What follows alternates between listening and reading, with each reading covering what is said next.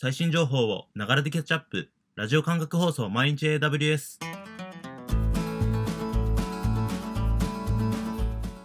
おはようございます。サーバーワークスの古川です。6月1日今日も最新のアップデートを皆様にお届けしていきます。電車に乗りながらご飯を食べながらちょっとしたながら時間で気軽にキャッチアップしていきましょう。放送のフィードバックは YouTube のコメント欄または Twitter のハッシュタグサババにて投稿をお願いします。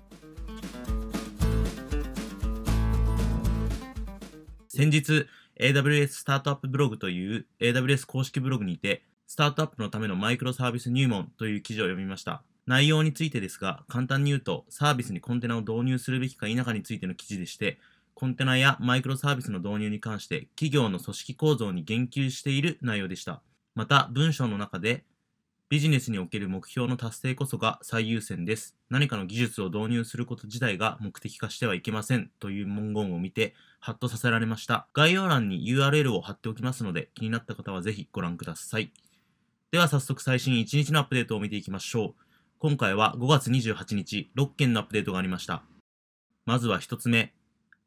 Amazon CloudWatch でリソースヘルスが使用可能に。Amazon CloudWatch リソースヘルスが提供開始されました。リソースヘルスは何ができるのかというと、アプリケーションで使用中の Amazon EC2 の状態やパフォーマンスに関する問題を自動で発見したり、またダッシュボードにて可視化することができます。具体的に言うと、例えば Amazon EC2 の CPU やメモリのステータスをマップビューで可視化することができます。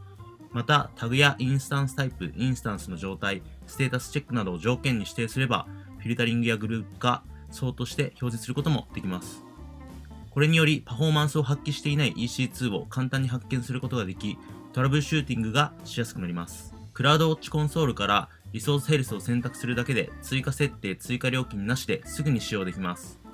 EC2 インスタンスを多数使用した大規模なワークロードを実行されている方は Amazon CloudWatch Resource Health で EC2 インスタンスを一元管理してみてはいかがでしょうかまた AWS 公式ブログの URL を概要欄に記載しておりますので気になる方はぜひご覧ください。では次、2つ目のアップデートです。Amazon CloudWatch Log でメトリクスフィルターのディメンションサポートが使用可能に。こちらも Amazon CloudWatch に関するアップデートです。CloudWatch Logs のメトリクスフィルターは CloudWatch Logs のログイベントで使用される用語、フレーズ、値を検索してマッチさせるフィルターパターンを作成し、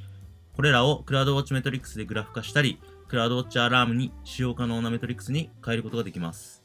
今回はそのメトリックスフィルターでディメンションを使用することができるようになりました。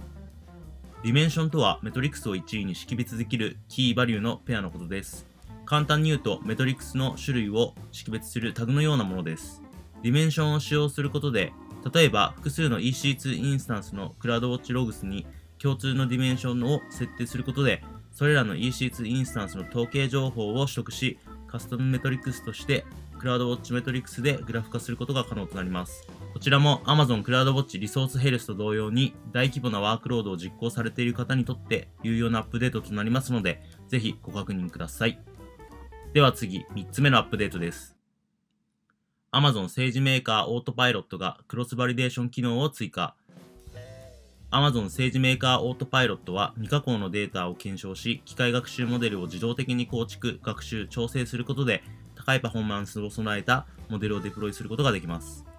今回のアップデートにより、オートパイロットは5万行以下の全ての入力データセットに対して、クロスバリデーションを実行することができるようになりました。クロスバリデーションを行うことで、データに含まれる誤差の部分を無視する、いわゆるモデルの反価性能を評価することが可能です。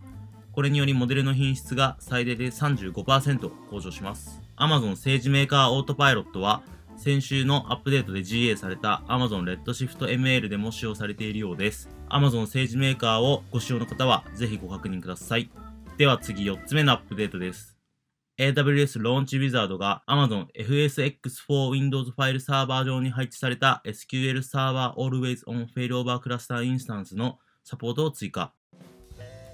サードパーティー製品を AWS 上で簡単に立ち上げることができる Amazon Launch Wizard。こちらで Amazon FSx4 Windows ファイルサーバー、通称 Amazon FSX の共有ストレージを使用した Microsoft SQL Server Always on Failover Cluster Instance、通称 FCI を展開できるようになりました。Amazon FSX はフルマネージドな共有ストレージを提供し、2つのアベイラビリティゾーンにわたってストレージを自動的に同期して複製します。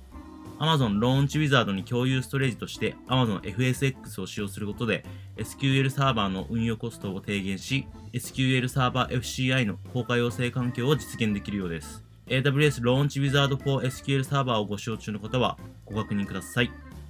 では次、5つ目のアップデートです。AWS Toolkit for JetBrains IDE にて AWS App Runner をサポート。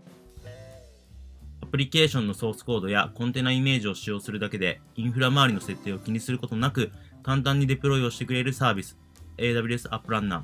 AWS Toolkit for JetBrains は JetBrains 社が提供する統合開発環境用のオープンソースプラグインで Toolkit を使用することで開発者は AWS を使用するサーバレスアプリケーションの開発、デバッグ、デプロイを簡単に行います。今回のアップデートにより AWS Toolkit for JetBrains が AWS App Runner に対応しました。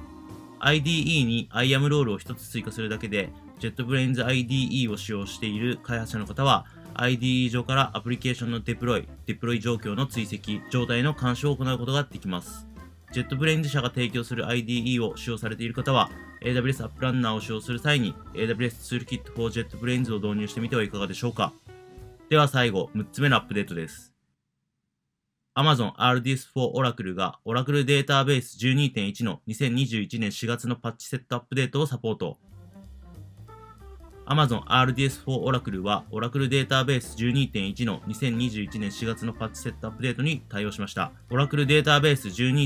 12.2-18C 19C 向けの2021年4月のリリースアップデートはすでに開始されています。Amazon RDS4 Oracle で Oracle Database 12.1をご使用されている方はご確認ください。以上6件5月28日のアップデートでした。繰り返しになりますが、放送のフィードバックは YouTube のコメント欄または Twitter のハッシュタグサバワにて投稿をお願いします。また次回毎日 AWS をお楽しみに。ではでは。